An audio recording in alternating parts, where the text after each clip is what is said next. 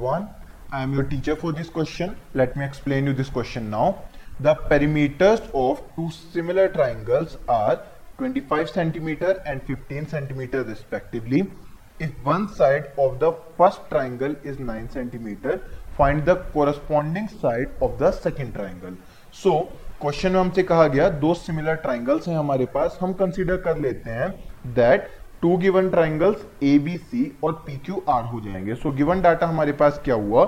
Triangle A B C is similar triangle P Q R सबसे पहला case ये कि दो ट्राइंगल सिमिलर हैं और perimeter of triangle A B C ये हमें गिवन है 25 centimetre then perimeter of triangle PQR ये हमें गिवन है 15 सेंटीमीटर फिर फ़र्स्ट ट्राइंगल की एक साइड हमें गिवन है तो ए बी की हम वैल्यू लिख लेते हैं 9 सेंटीमीटर और जो फाइंड हमें करना है, वो है पी क्यू यानी कि उसकी कोरस्पॉन्डिंग साइड सो हम यहाँ पे प्रॉपर्टी लिखेंगे that perimeter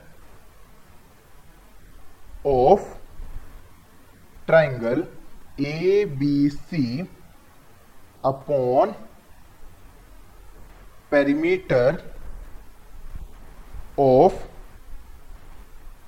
triangle P Q R यानी कि दो सिमिलर ट्राइंगल्स के पेरीमीटर का रेशियो इक्वल हो जाएगा इनके कॉरस्पॉन्डिंग साइड के रेशियो के। यानी कि A B upon P Q के इक्वल हो जाएगा। जो वैल्यूज़ हमें गिवन है, वो हम पुट कर लेते हैं। ये वैल्यूज़ हो जाएँगे 25 upon fifteen is equals to nine upon P Q so simplify कर देंगे। यहाँ से हमारे पास फाइनल आंसर आ जाएगा that P Q is equals to 5.4 centimetre I hope you understood the explanation thank you